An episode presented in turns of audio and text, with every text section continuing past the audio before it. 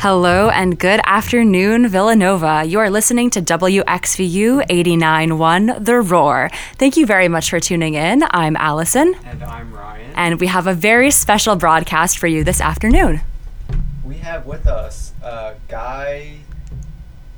We practiced this beforehand. Would you pronounce your last name for us? Sure. My last name is Ciarrocchi. Ciarrocchi, okay. It's just like it's spelled. Pronouncenames.com did not give us the correct pronunciation. Another internet failure. it's okay. I always get Bahada, so I'm with you in the very mispronounced last name camp. So, uh, Guy, would you care to introduce yourself? Sure. Good afternoon. My name's Guy Ciarrocchi, and I'm running for governor of Pennsylvania, and I live nearby campus, actually in Paoli, about 15 minutes from campus. Great. So, we're very happy to have you here today. Okay. Um, so, uh, I think we're going to get right into some of the questions. So, you've lived in the Philadelphia area your, your whole life. Uh, you went to Villanova for law school. So, would you care to talk a little bit about how your time at Villanova impacted your life and career? Sure.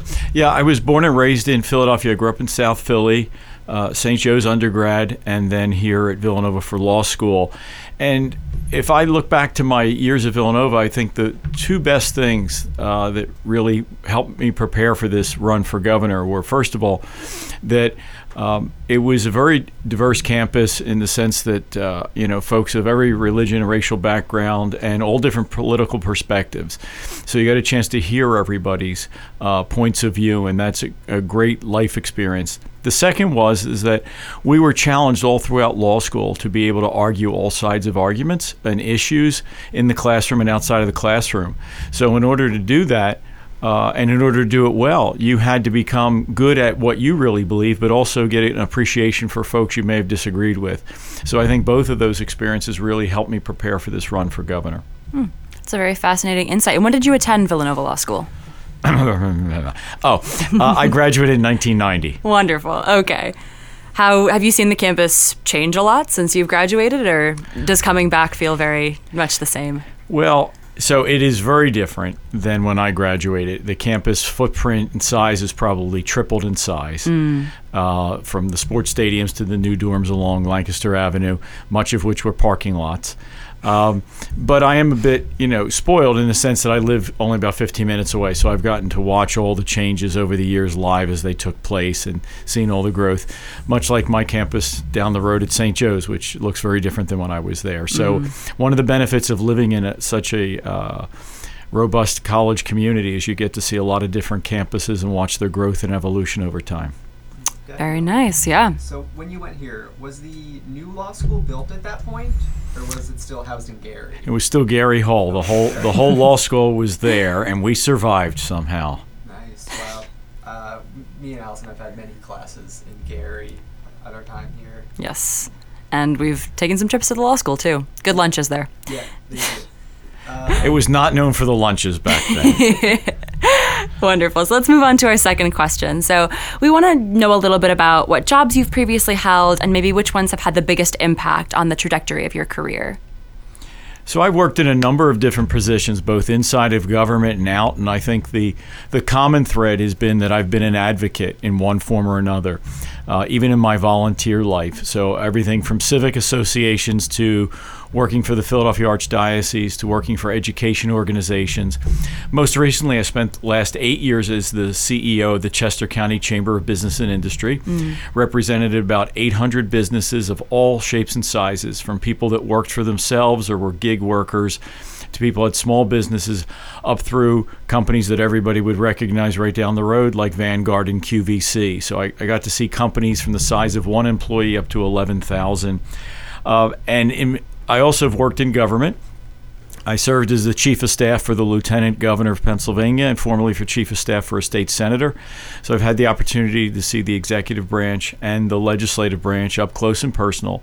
And again, I think in addition to advocacy, the common thread for through all of this has been I've actually had to work in building coalitions to get things done, and also seeing how other coalitions come together either to make things happen or to stop things.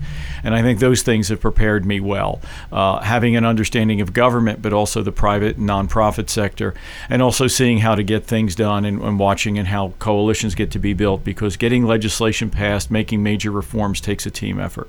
Mm. Yeah, definitely. We'll talk a little bit more about uh, your plans for like coalition building a little later on in the interview. And you already kind of touched on our third question we had about your time as the president and CEO of the Chester County Chamber of Business and Industry. Do you want to maybe talk a little more specifically about some of the things you worked on while you held that position? Sure. So I, I think two things. One, one, you know, look for all of us that have been working a long time and have been working through the last two years. I think you have to break your professional career into two pieces. You know, pre-COVID and the COVID era. Pre-COVID, one of the fascinating things about being the CEO in Chester County at the Chamber was that everything that happens in the economy happens in Chester County. And what do I mean by that? Uh, major Fortune 500 companies, small businesses, uh, things again like you know Vanguard, QVC, Tastykakes, uh, Herr's potato chips. But at the same time, the number one industry in Chester County is agriculture. Chester County grows about 75% of the nation's mushrooms. We also have dairy farms. So, literally, every sector of the economy, from manufacturing to high tech, life sciences, biopharma, happens there. And I got a firsthand eye view, uh, firsthand bird's eye view of every sector of that. And that was a wonderful education and a wonderful blessing to get to see all of that. Look, the second lesson of my time there is really from the last two years. Uh, that wonderful economy, the wealthiest county in the state with the most college graduates, the most advanced degree graduates, and the lowest unemployment, went to a standstill by last summer. Uh, by May of last year, unemployment in Chester County was 11.9%, the highest ever. And that really shook me because um, downturns in the economy are one thing, but almost an economic standstill where thousands of businesses literally couldn't be open and tens of thousands of people couldn't work uh, impacted me greatly. And, and working with those businesses and trying to help them keep their businesses alive and not go bankrupt and help their families not go bankrupt totally changed what we were as a chamber and deeply impacted me because, as, as I say from time to time, uh, I'm the first CEO of the Chester County Chamber, the wealthiest county in the state that ever presided over meetings where people cried mm-hmm. because they were absolutely hopeless because they didn't know what the path forward would be. So look, learning learning about everything from agriculture to Vanguard is is a great education, but also working with people at their lowest moments of anxiety and depression also gives you a whole other understanding of how the economy works and when it doesn't. Mm. I'd love to hear you elaborate a little more on that. How did you sort of make those shifts and make those changes to help people in such a, a drastic economic downturn? Yeah, so a few things. I mean, so like a lot of businesses during the COVID era, you know, the word we all kept using was pivoting and reinventing and reimagining. And we, we pivoted a lot. And, and I won't walk everybody through all the steps, just, just say that we went from a chamber where our focus was helping the economy grow and trying to work on policies that we thought would help all businesses grow. And by February of 2020, we held our first seminar what is COVID 19 and how should you be safe? A few days later, we were ordered closed, and we closed and told our businesses to close. And then we started talking about things like PPE material, which was mm. a term I never heard before. So that was our first pivot: was introducing our members to how to get safety materials and how to be safe. Immediately, almost immediately, no sooner had we sort of introduced that stuff to our webpage and social media, when we decided to totally change our webpage and totally change our social media, everything about the chamber was stripped away we stopped talking about membership, we stopped talking about events. Everything on our webpage centered around coronavirus. How could you remain safe? Where could you uh, get safety materials? What were tried and true sites? So we directed everybody to the CDC or the state or county health department. The next reinvention was when the help came on its way, and then we had to introduce everyone to PPP loans, something that didn't exist before. So we held workshops and seminars. We had information and PDFs to download, uh, links to banks where you could get loans, and then we ran Zoom calls, something I hadn't heard of either before then. Uh, bless the folks at Zoom. So uh, we began to run seminars working with our county commissioners, and we did Zoom calls uh, and conference calls, sometimes with 1,400 businesses on there, which just, again, was just overwhelming to understand the depth. So we reinvented ourselves from, from an organization trying to promote growth to a public health service, to a public community uh, loan organization. And then at the depths of, of the lockdowns, uh, we became a social service organization. We were taking in dozens and dozens of emails a day with people asking for advice. Where do I go for loans? Then on our chamber, again, uh, very much reflecting how the world turned upside down we began posting where people could go to pick up food from food banks, churches that were giving food distribution. Again, nothing like that had ever happened in the history of our of our chamber, as you can imagine it. Only by the fall of 2020 did we start to begin to slowly look like a chamber. If you go to our webpage now, it's a mix. It looks much more like it did pre COVID, but there's still all the links to the different organizations that can help businesses. And I, as you know, as you know, anybody listening knows, if you go out and about in the world, it looks different than it did a year ago, but it doesn't look like it did two years ago. So we're still working with restaurants, hotels, caterers uh, you know, barbershops, beauty parlors, helping them get back to try and get the employees they need because they're still not quite where they were ahead of time, you know, before all of this. So it's it's been a whirlwind. I mean, businesses talk about repositioning, rebranding. I mean, we've had to do it five or six times in less than two years. It's been an amazing feat, and I'm so proud of our board and staff that made that happen.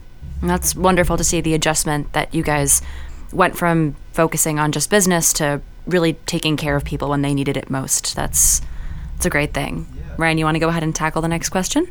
Sure. Um, so this is going to be a little moving on towards uh, your motivations for uh, running for governor. So, who has motivated you to run for governor? Who's inspired you in that way? And like, what issues in Pennsylvania have inspired you to run for governor?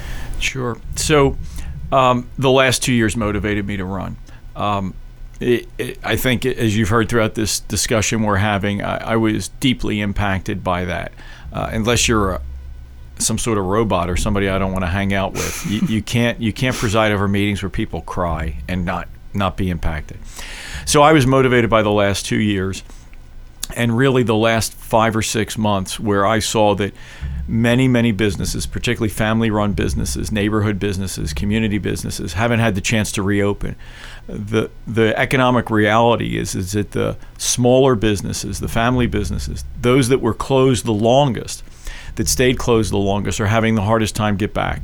And I felt as though they needed an advocate. They needed somebody to step forward and remind people the restaurants and the catering halls, the bed and breakfast, the hotels, the barbershops, the antique shops, the places we go to sort of when we have free time or if we're walking around town or when we go out to eat those businesses haven't really come back yet. And somebody needs to remind us that they still need hope. They still need help. And we need to get people back to work. And so I think, uh, you know, I also think at times that government overreached and that some of the things they overreached caused some of the slowdown. And we need to figure out a thoughtful way to peel back some of these regulations, maybe things we did with the best of intentions that have had the unintended consequence of we need workers because people aren't working there's a supply shortage and if you're running a small business you're you're hit by sort of that triple whammy. You stayed closed really long you're in debt you can't get employees and the stuff you have to buy costs a lot. Somebody has to break that cycle of despair. So that motivated me very much to to step up and be that person. At the same time, um, you know, with all the challenges in school and everybody witnessed it here, uh, and you had your challenges as well, I'm very focused on K 12 education. Uh, we have tens of thousands of students across Pennsylvania who, even before COVID, may have not been getting the type of education they needed. And certainly the last two years uh, has brought about challenges. So I want to make sure that we roll up our sleeves and really learn uh, were students harmed? Were they impacted? Was their learning slowed down? Do they need assistance? And make sure that every student's learning. In my opinion, K 12 education really hasn't modernized. It hasn't kept up with the fact that the economy is different, that, that people work in teams, that there's new technologies, that Pennsylvania's economy is evolving. We have bioscience and life sciences. And so I think we need to do that. So my whole campaign, there's a lot of other things that matter, but my whole campaign is centered around two things. One is we have to reopen our local businesses, and two, we have to make sure our kids are in school and learning the things they need to succeed. And long term for Pennsylvania, for the health and excitement of this state, you need both. You need growing small businesses. That's where the entrepreneurs are. That's where the people who volunteer in Little League come from. But you also need students learning. So the whole central theme of my campaign are those things: is getting those things working, getting them doing what they need to do, and as many of you and your listeners say, my vision 10 years from now is that students leave Florida and come to Pennsylvania because the excitement is here. Kids leave Texas and come here. Kids from Austin wake up and say, I want to be in Philadelphia because that's where the next chapter of exciting enterprise is taking place. It's wonderful. And I'm very interested in what you said about education and modernizing our education. I was wondering if you could elaborate a little more on what that sort of looks like in your mind. Sure. So, a few things. One is even in the best school districts in the state, and if you draw a circle around Villanova's campus, you see some of the best school districts in the state. Even in some of the best in the state, I think at times we just measure ourselves against each other. Radnor School District is very good, or the Tredyffrin School District is very good. Well, it's very good compared to other school districts. It's not necessarily very good compared to what's going on in the rest of the world. Mm. And I think sometimes we've siloed off our schools from businesses. We have some great companies here of all shapes and sizes. Again, within within driving distance, uh, with, within a, a walk from this campus, are some great companies doing some cutting edge things in communications technology, life science technology. At the K 12 level, we need to make sure that counselors and teachers and students are learning those things. And not just your basic, you know, have mom or dad come into class and say, What's it like to be a realtor or what's it like to be a pharmacist? Those are nice and those are good community events, but in a much more thoughtful way. Counselors and teachers understanding what's really happening. So, one, we have to break down barriers and do that. Second is the honest truth there are some schools that don't work. Some of those schools are public schools, some of them are charter schools, some of them are other schools. For the schools that don't work, we have to be able to embrace that. We have to accept that uh, as, you know, sort of state that truth and go out and fix it. So, my vision again down the road is schools that are underperforming will be challenged to reform. And until they reform, the kids that are there, their parents should be able to send them somewhere else. And ultimately, if a school fails, the school should close. Uh, you know, I've it's much more complicated, but I reduce it down to this. If there's a public school in a community and no one on the school board would send their daughter there, the school shouldn't be open. And we have to understand that. And that's not about blaming anyone. It's not about, I have no desire to castigate a principal at a school. My point is, there were some excellent schools in Pennsylvania. There are some schools that are uh, objectively at almost every metric not doing well. We need an intervention. Those schools need to be fixed, otherwise, they need to be closed, and those children have to be rescued. Look, I look at the academics no different than anything else. Ac- academics and education should be the great equalizer. Every kid in Pennsylvania should have the opportunity to succeed, and the adults should be responsible to make sure that we have more schools that work. We reform the ones that aren't aren't performing, and if we can't, they should close. So that's what again what I look like is a very different model that's much more child focused and opportunity focused, and and the grown ups willing to roll up their sleeves and acknowledge it and take away the labels and concerns about what kind of school it is and make sure that it's a school that works. Mm. Thank you for that. For anyone just tuning in, you're listening to WXVU 89.1 The Roar, and we are here this afternoon interviewing Guy for Governor live in studio. So we're going to move on to our next question. Um, this is just talking about a little bit of your inspiration as well. Is there any politician, contemporary or otherwise, that has really inspired you in what you do and the career you've chosen? Yeah, well, um, a lot a lot, but I'll pick three really fast and tell you why. Mm-hmm. So, so one is um, somebody that many of the listeners. Let's let's start with something before I lose everybody. Let's start with somebody you may have heard of. So, I was very inspired by Ronald Reagan. So, when I was in college, Ronald Reagan was president, and Ronald Reagan was a very optimistic person that talked about the, the potential greatness of America and the greatness of individual people and in very much a way, in an inspirational way, called people to their better angels to say, what, what's your potential and what could you be? The second was a fellow named Jack Kemp. Jack Kemp was a congressman from Buffalo that ultimately, later in his career, was HUD secretary and even ran for vice president of the United States. But I know him as a congressman, and Jack Kemp was a congressman that often talked about his primary focus was opportunity and reminded us that if government wasn't working for everyone, it wasn't working for anyone. And that if anyone didn't, didn't appreciate and didn't feel part of the American dream, the dream wasn't complete. And he had a particular emphasis in the cities that, that if, you know, we couldn't expect people to embrace uh, America embraced democracy if somehow they felt as though that democracy or America had left them behind. So that he's been someone that's inspired me. And last, to reach across across the the world uh, to Margaret Thatcher. And uh, Margaret Thatcher, when she was Prime Minister of Great Britain, went through all sorts of trying times. But one of the things I admired to her is that she had her beliefs. And even when things were down, she had the courage to stick to them. And so, what do I mean by that? And that is, if you believe a certain policy is ultimately going to make things better, in the beginning, when you first implement it, there's change, there's resistance, and it may not, it may not, you know, take some time. Just like on a football team or a baseball team, or if you change your philosophy, it's going to take some time. But I admired her because she she prevailed upon her party. She prevailed upon the people to say, "Bear with us. This is going to be hard to do because we're going to change the way we do things," and ultimately paid off. So I admired her courage and her what Mark Twain called stick to itiveness. Uh, so, in many ways, uh, look, I think that things need to be different in Pennsylvania. So, I look to each of those things. One is, is we try and reinvent Pennsylvania as a destination. We have to call people to their best. We have to make sure no one gets left behind. And I have to have the courage that as we're making these transitions, if it's a little bumpy in the beginning, to stay the course to see it through to the other side. It's a very thorough response. Thank yeah, you. Yeah. Um, you've mentioned a bunch how you want to really like support small businesses and make Pennsylvania like a really attractive destination for people maybe wanting to start a new business or move industry here. What are some of the specific things that you want to implement to make Pennsylvania more small business friendly? Because I think everyone can recognize that uh, a, a trend in you know American history past 30, 40 years was a consolidation at the top. Uh, big business d- has done very, very well. Yeah. So how are you going to make sure to support small business?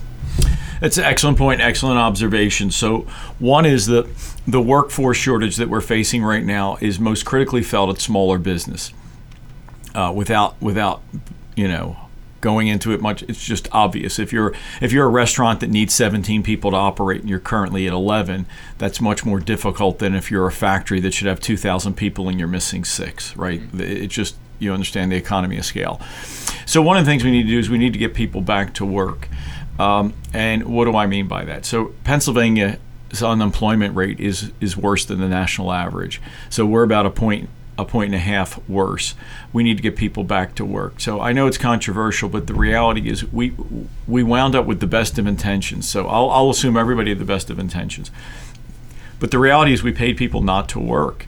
And in the beginning, we did that when we shut things down. But now, through the vaccine and masking and the safety protocols we're aware of, uh, I think the next governor has to say it's time to go back to work. And and again, I always say let's let's put aside the folks that, that have cancer or have emphysema. Again, there there may be health reasons, but there by and large is there's a lot of folks that it's time to go back to work. Unemployment exi- exists as a social compact.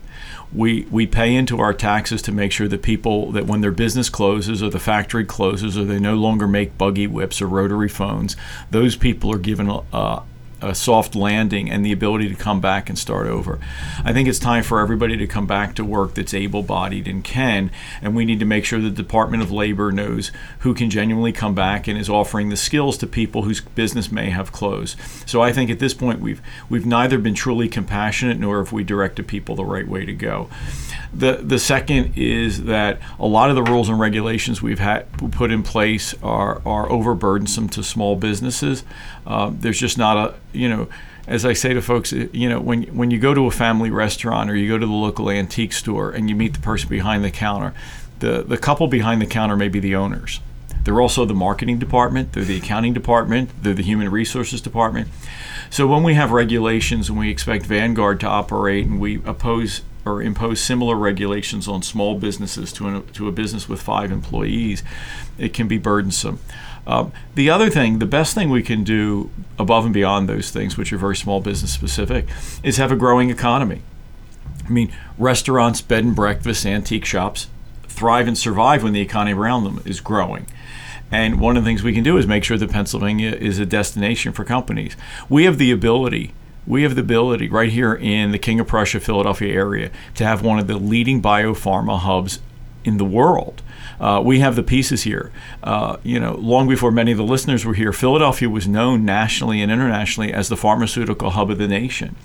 We now are getting a do-over as right down the road in Great Valley and Wayne and King of Prussia, more and more life science companies are coming in doing cutting-edge technology.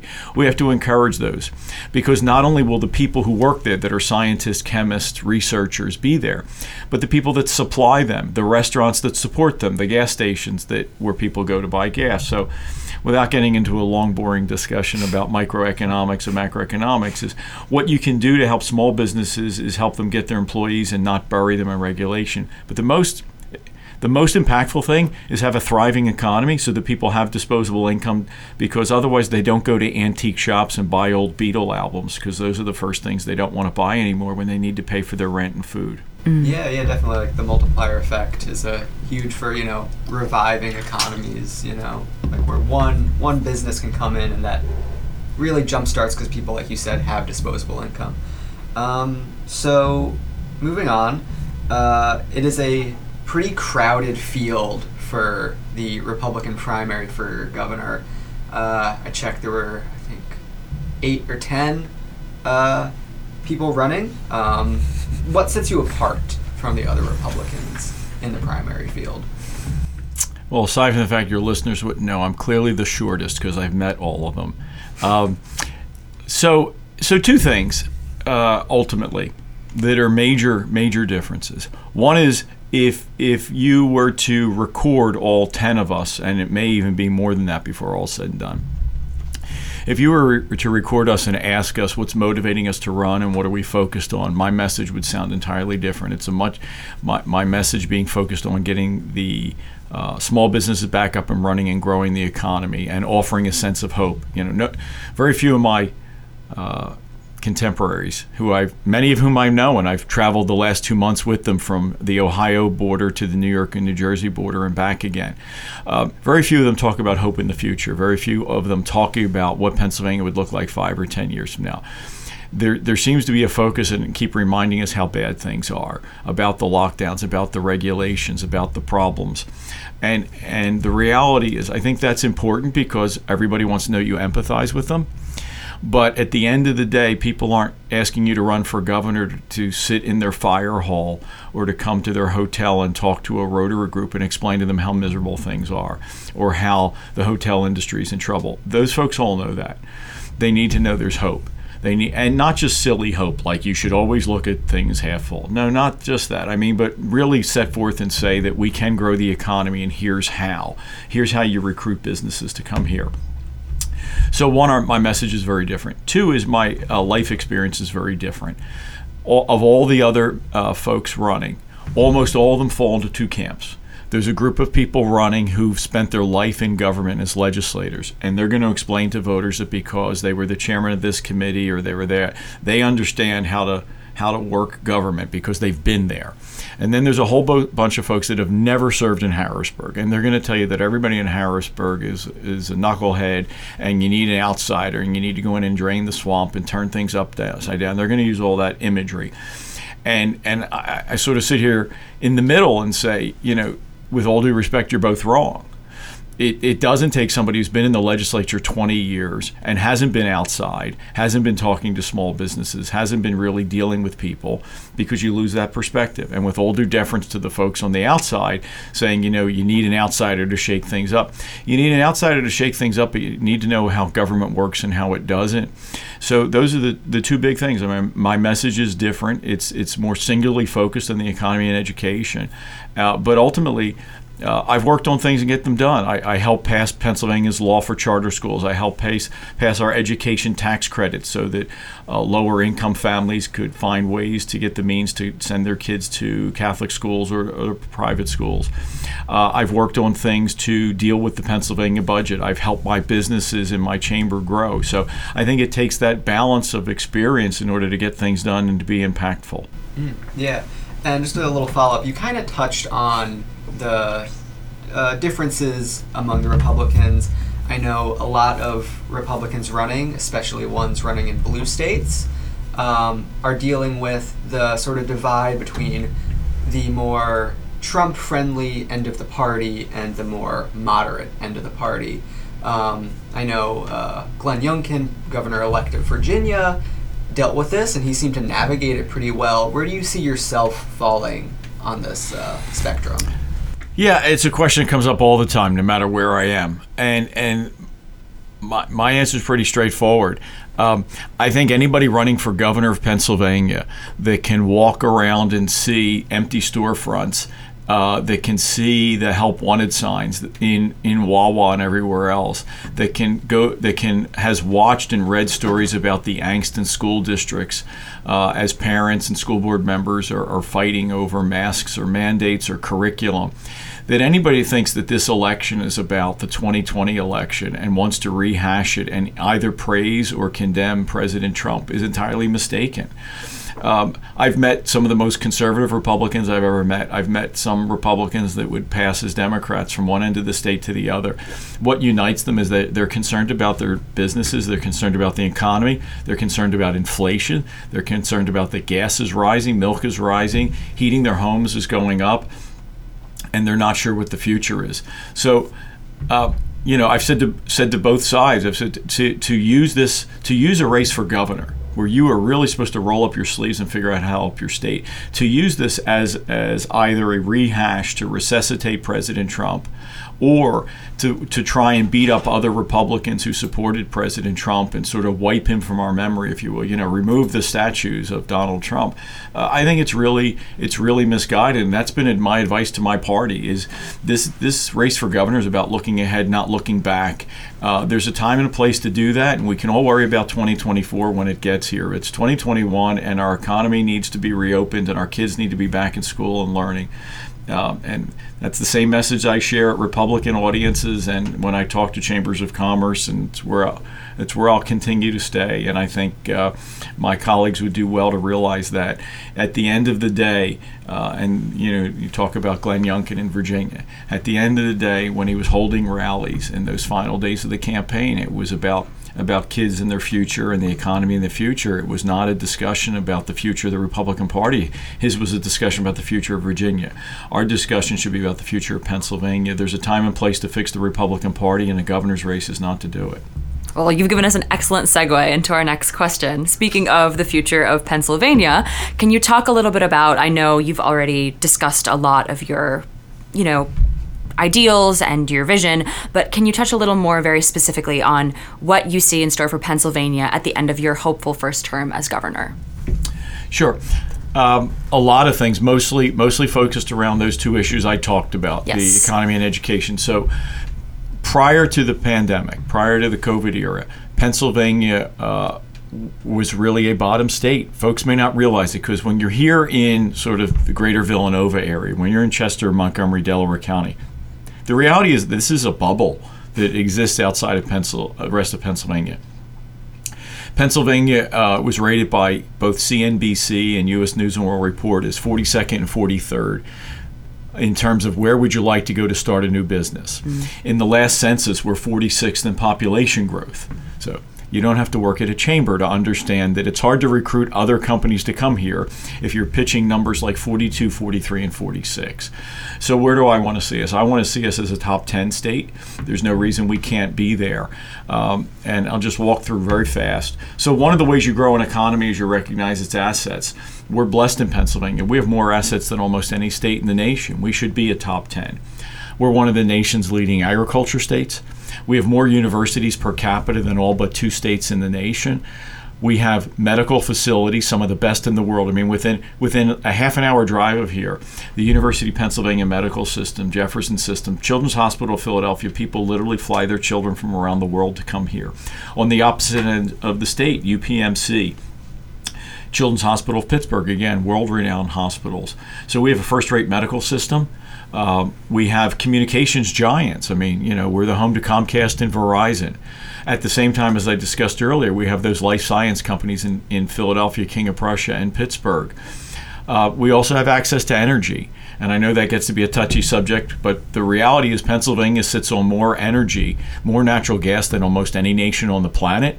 And we're a nation of smart people, smart people. We have smart people here at Villanova and at Carnegie Mellon and Drexel and Penn and Penn State and Lafayette and Lehigh, and I'm done naming them all. I think I've touched on most regions of the state.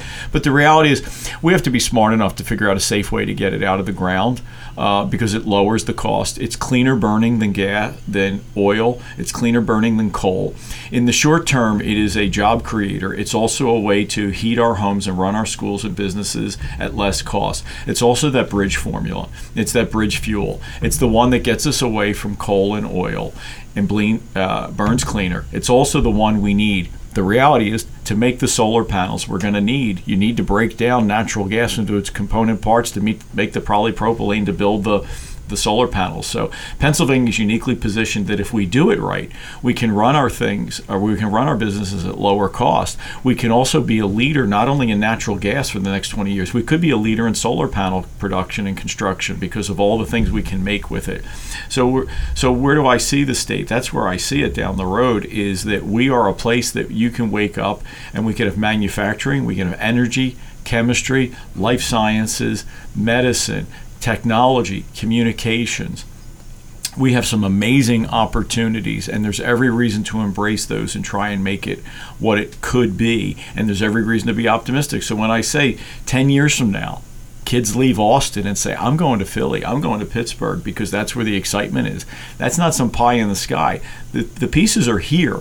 We just haven't really focused on how to get them out of the ground and, and get them off the drawing board and make them really happen. And I believe we can do that Great. Um, just a little follow up question on um, you talked a bit about Pennsylvania's tremendous uh, natural gas resources.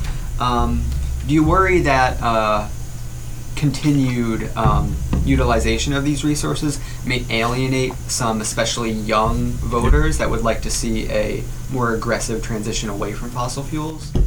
Sure, I understand that. Um, that's why, to me, it, it, it checks you know, if we do it right, we check all the boxes. One is compared to the other fuels. Again, that's why to me natural gas is both several is several things. One is it's it's a way to create jobs now and improve the quality of life. The reality is, for whatever reason, fate, history, divine intervention, whatever whatever you believe, as you look at the rectangle of Pennsylvania, you look at its economy. The gas is along the west, along the Ohio border, West Virginia border, and the gas is along the north, along the New York border outside of the city of Philadelphia, those are the poorest places in Pennsylvania. Those are the places without without an economy. So in the near term, it's a way to help those folks have a wonderful quality of life that they haven't had, frankly, since the height of the steel era. Uh, second is again, it, this is the bridge fuel this is the one we need to get from from A to B. If you if, this is the one you need to get. If you envision a longer term greener uh, economy, a greener energy economy, natural gas is the ticket that gets us from A to B. If we're smart, it's part of the fuel that runs our mass transit. It's part of the fuel that runs our businesses. It gets us away from oil. It gets us away from coal. Uh, so to me, it does all of those things in the near term, and that is it, it gets us away from dirtier fuels, it helps create jobs, and it helps us as cleaner burning. Longer term, it's the bridge we need to do the things we need to do.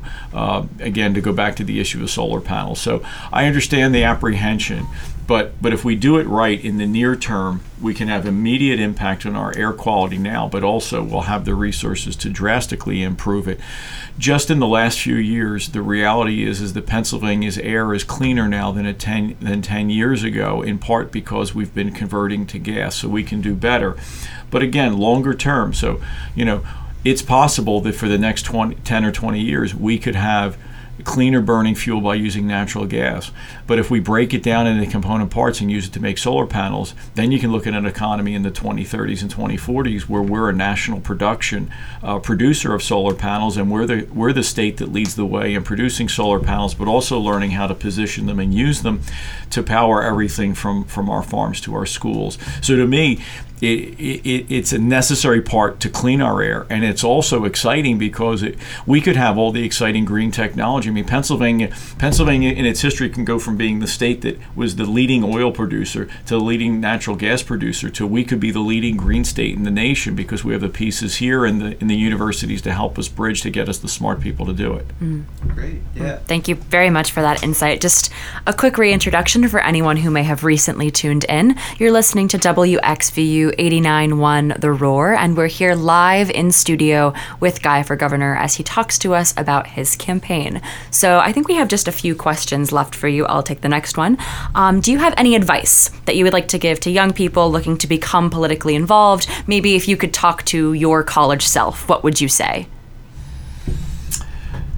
So one is uh, so three things, three things. One is politics is really loud, nasty, and personal right now. Don't let that bother you. Uh, to varying degrees, you know, you can talk to your folk, you can talk to your parents, you can talk to your friends, you can research on the internet, you can do whatever you want. The reality is, American politics has always had a degree of nastiness. I mean, the founding fathers said horrible things, they spread horrible lies against each other to try and win. The difference now, unlike 200 years ago, is that we have Facebook, Twitter, Instagram, and TikTok, and we're doing it to each other, and we can do it namelessly. But I would say, first, you know, I would call you to if you're moved wherever you are in the political spectrum, whatever your issue is, don't be don't don't be uh, intimidated or angered or walk away because it's loud and nasty. You know, be part of the change. Learn how to be passionate without being personal. Learn how to be convinced of your convictions without necessarily thinking somebody sitting on the other side of the microphone or the other side of the table is necessarily evil or doesn't have something of value to contribute. So, one is jump in the arena. The second is um, learn, it, think about what drew you to it. Is it is it the political craft? Is it the campaigns and the technology, or is it issues? And whatever that is, become really good at it whether it's you know digital communications, TikTok videos, micro targeting, learning how to where how and where pop-up ads should happen to who, then learn that and become the best at it. If you're really driven to the environment or the economy or education or whatever it might be, learn everything you can about it. Because I would tell you that you know the third piece is to get to the get and then go do it. If you go work in a legislator's office uh, within again draw a circle around here, five minutes, 15 minutes, or an hour, there oodles of people who are in the state house, state senate, or members of Congress of, of all political parties that you can go and work to.